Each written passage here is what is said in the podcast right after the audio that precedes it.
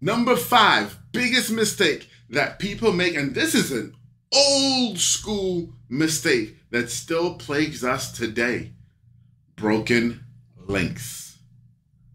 Broken links. And I'm talking about broken internal and external links. Broken internal and broken external links. That means you're linking to resources in your own website that maybe there are pages that you took down and you forgot that you were linking to them. Uh oh, that's a broken link. Broken links of web pages that you link to out in the world that no longer exist.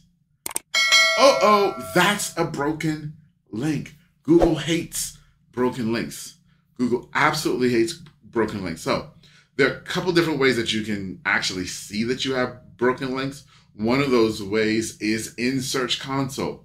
Inside of Google Search Console, they'll actually show you your broken links. That's probably the easiest, most cost effective way to do it. You can find all of those and then fix all of those.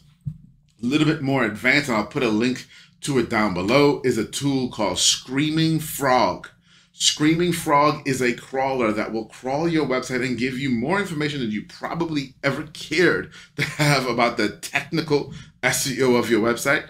But one of the things that it gives you is a list of all of the broken pages on your site, all the, excuse me, broken links on your site and where they were pointing to so that you can correct all of them.